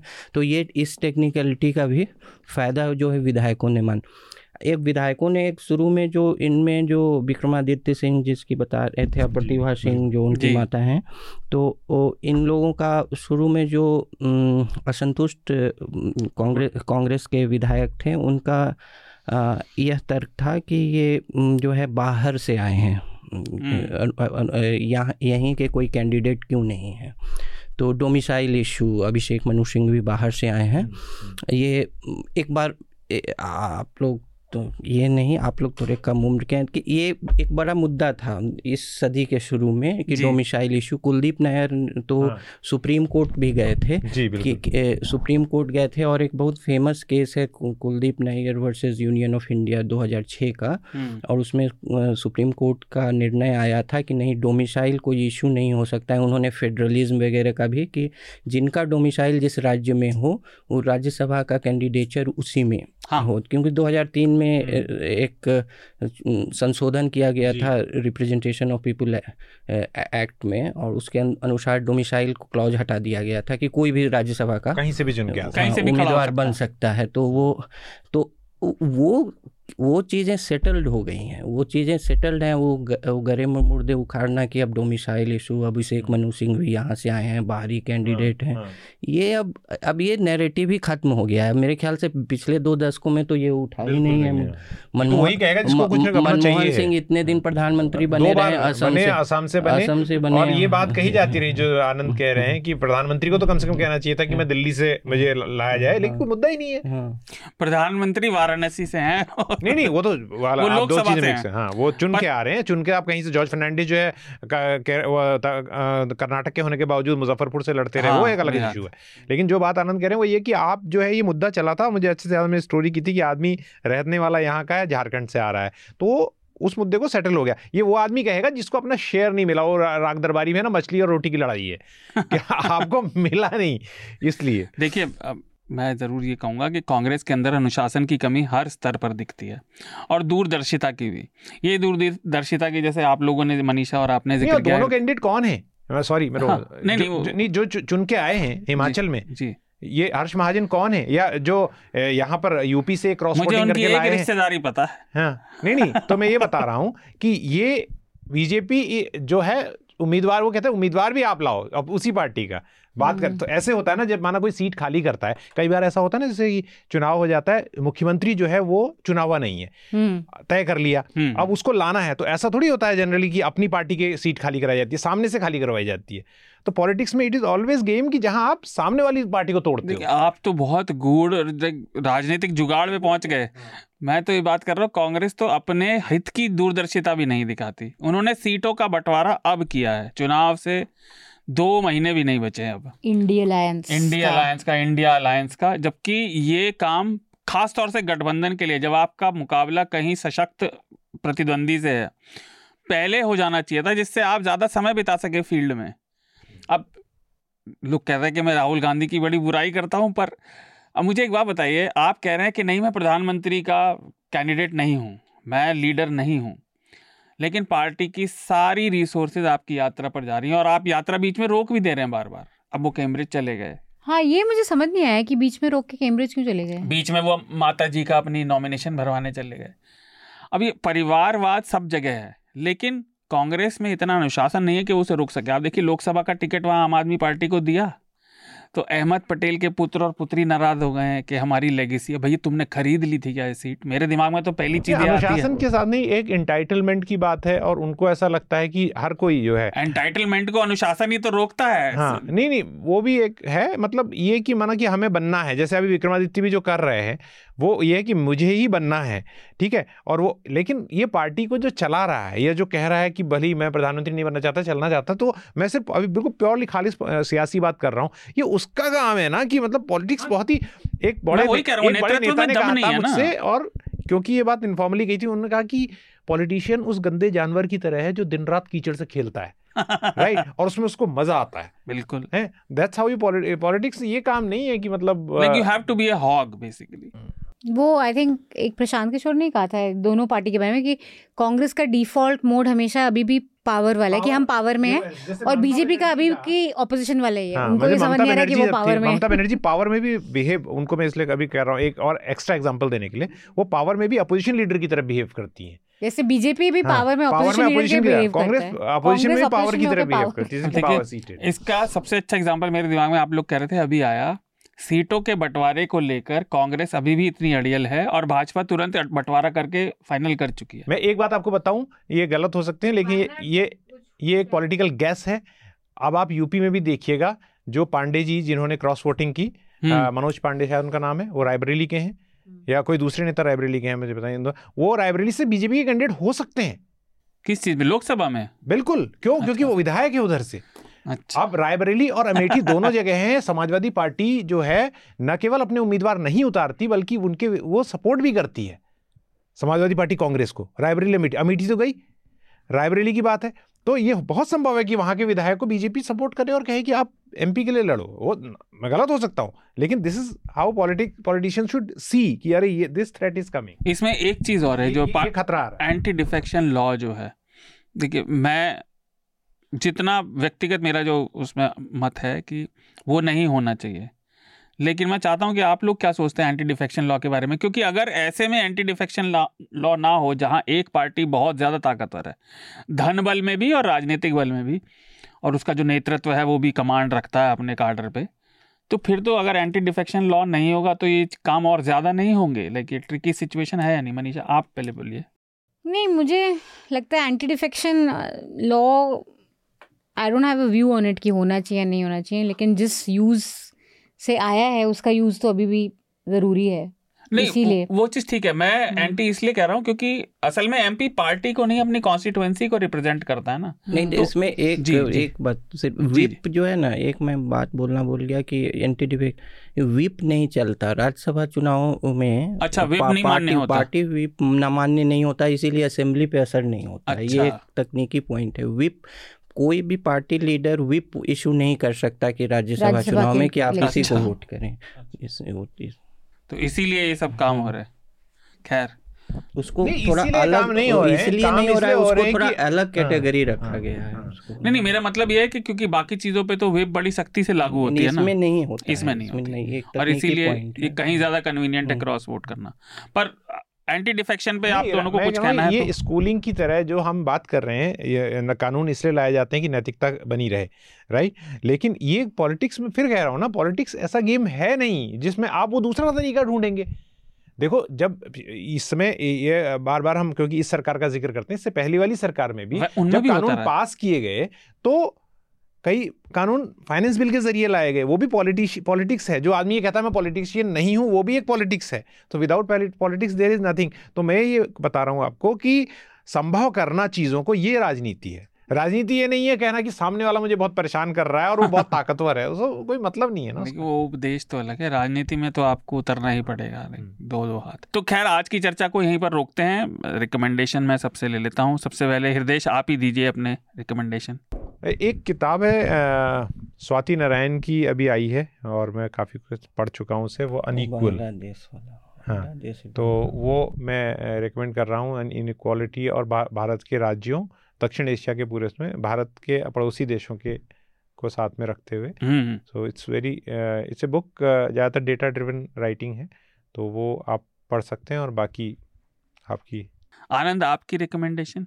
देखिए एक तो जो मैंने चर्चा के दौरान जो एक्सप्रेस की जो रिपोर्ट बताई थी लीक पे, वो एक, क्योंकि वो प्रासंगिक है आज के चर्चा के संदर्भ में, तो वो एक।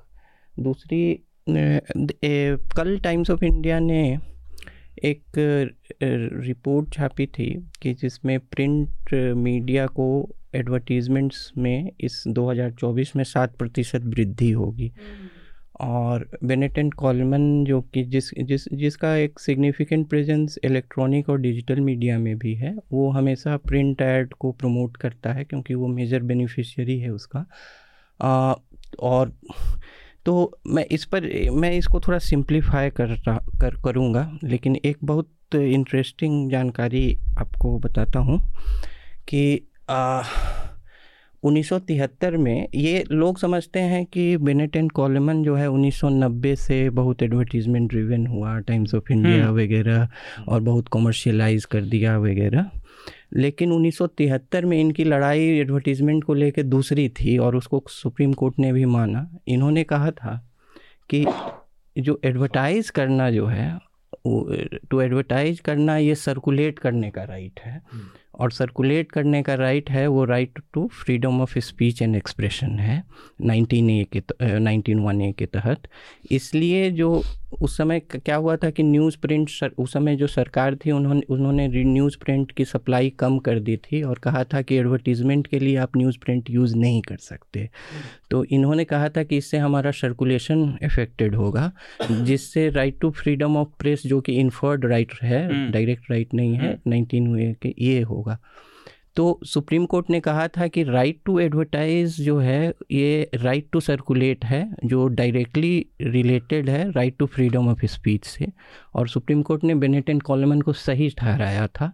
अच्छा। और राइट टू एडवर्टाइज़ को फिर और सकाल पेपर्स केस में भी 1962 में, और बाद में हिंदुस्तान टाइम्स केस में 85 या 86 में, इसमें सुप्रीम कोर्ट ने लगातार फैसले दिए कि कैसे राइट टू एडवर्टाइज जो है वो राइट टू सर्कुलेट है, और राइट टू सर्कुलेट जो है वो right to freedom of speech है।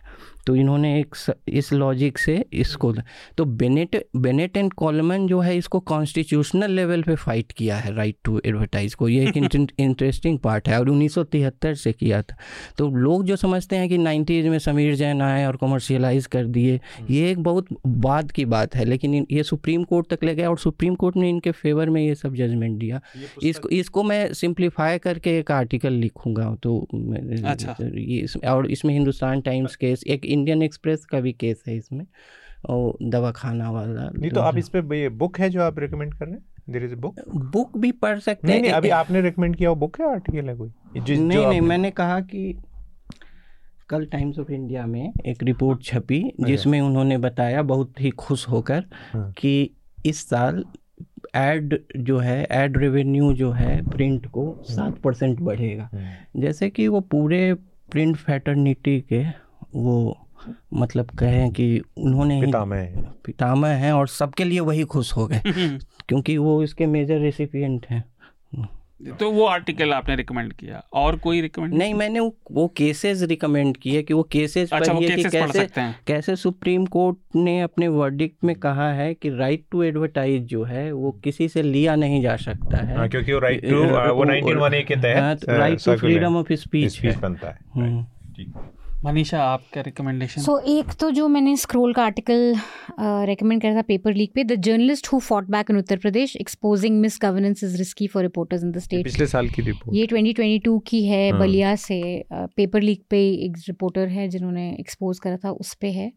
तो I think this a very good long read, journalism पे भी, और ये पूरा पेपर लीक का जो बिजनेस है और कैसे चलता है, और इसकी जो डिमांड है मार्केट में, मतलब एक तरफ से तो सप्लाई तो है ही, लेकिन जो डिमांड है लोगों में वो भी बहुत ही इंटरेस्टिंग है to read. So that's my recommendation. अच्छा, अब आपकी 3 रिकमेंडेशन तो पहला तो मैं वो बसंत की 3 ही आई इत्तेफाक से। बसंत की जो रिपोर्ट थी कोरोनेल पर, वो मैं फिर से रिकमेंड करना चाहूँगा। थोड़ी पुरानी हो गई है तो इसलिए वो ठीक रहेगा, लोग पढ़ें कि जहाँ से बात शुरू हुई थी तो उसके पीछे के कारण क्या थे। दूसरा, हमने एक LTA का नया प्रकरण कल रिलीज़ किया है बृहस्पतिवार को, हम शुक्रवार को रिकॉर्डिंग कर रहे हैं। इज़राइल और पैलेस्टाइन पे जो झगड़ा सदियों से चला आ रहा है, कुछ लोग कहते हैं, बट 100 साल से तो चल ही रहा है। तो दूसरा वो, और तीसरा एक मैंने रिपोर्ट पढ़ी थी शायद साइंस में या अर्बनिस्ट में, मैं लिंक भेज दूँगा, बट जर्मनी पर्यावरण में जो पानी की कमी हो रही है और जो हवा की दिक्कत है, उसके लिए एक नया वहाँ पे उन्होंने कई जगह प्रयोग शुरू किए हैं स्पंज सिटीज़ के। हवा की कमी हो गई है, यानी हवा प्रदूषण और पानी की कमी, प्रदूषण से जो ये चीज़ें हो रही हैं स्पंज सिटीज़ का वो उन्होंने वहाँ पे प्रयोग शुरू किया है कि इस रेन वाटर को लेके उसको मेन सिटी का ही पार्ट कैसे बनाया जाए, जिससे कि आप ग्रीनरी को लोकलाइज भी कर सकें बिल्डिंग्स तक में। तो वो एक्सपेरिमेंट कर रहे हैं कि पानी को कैसे, पीने के पानी को कितना बचाया जा सके। तो ये 3 मेरे रिकमेंडेशन है। आखिरी बात क्या आर्टिकल है, डॉक्यूमेंट? आर्टिकल है, आर्टिकल है, साइंस एक्सप्लोरर में है या अर्बन सिटी में, मुझे याद नहीं, मैं लिंक दे दूंगा, आपको मिल जाएगा शो के नोट्स में। तो ये 3 है। वो मुझे एक्सपेरिमेंट काफ़ी अच्छा लगा कि पानी वैसे ही बहुत कम है। तो खैर, इस हफ्ते की चर्चा को यहीं विराम देते हैं। आनंद, हृदयेश और मनीषा, आप तीनों का धन्यवाद, बहुत बहुत शुक्रिया। Thank you for your subscription. You're changing the world by changing the way news is funded. For the smoothest News Laundry experience, download the News Laundry app. It is the best way to listen to our paywall podcasts. And you'll also get access to all free News Laundry shows. Keep us ad-free and subscriber-funded. Help us grow. Tell people who listen to you to pay to keep news free. Subscribe to News Laundry. Keep journalism independent.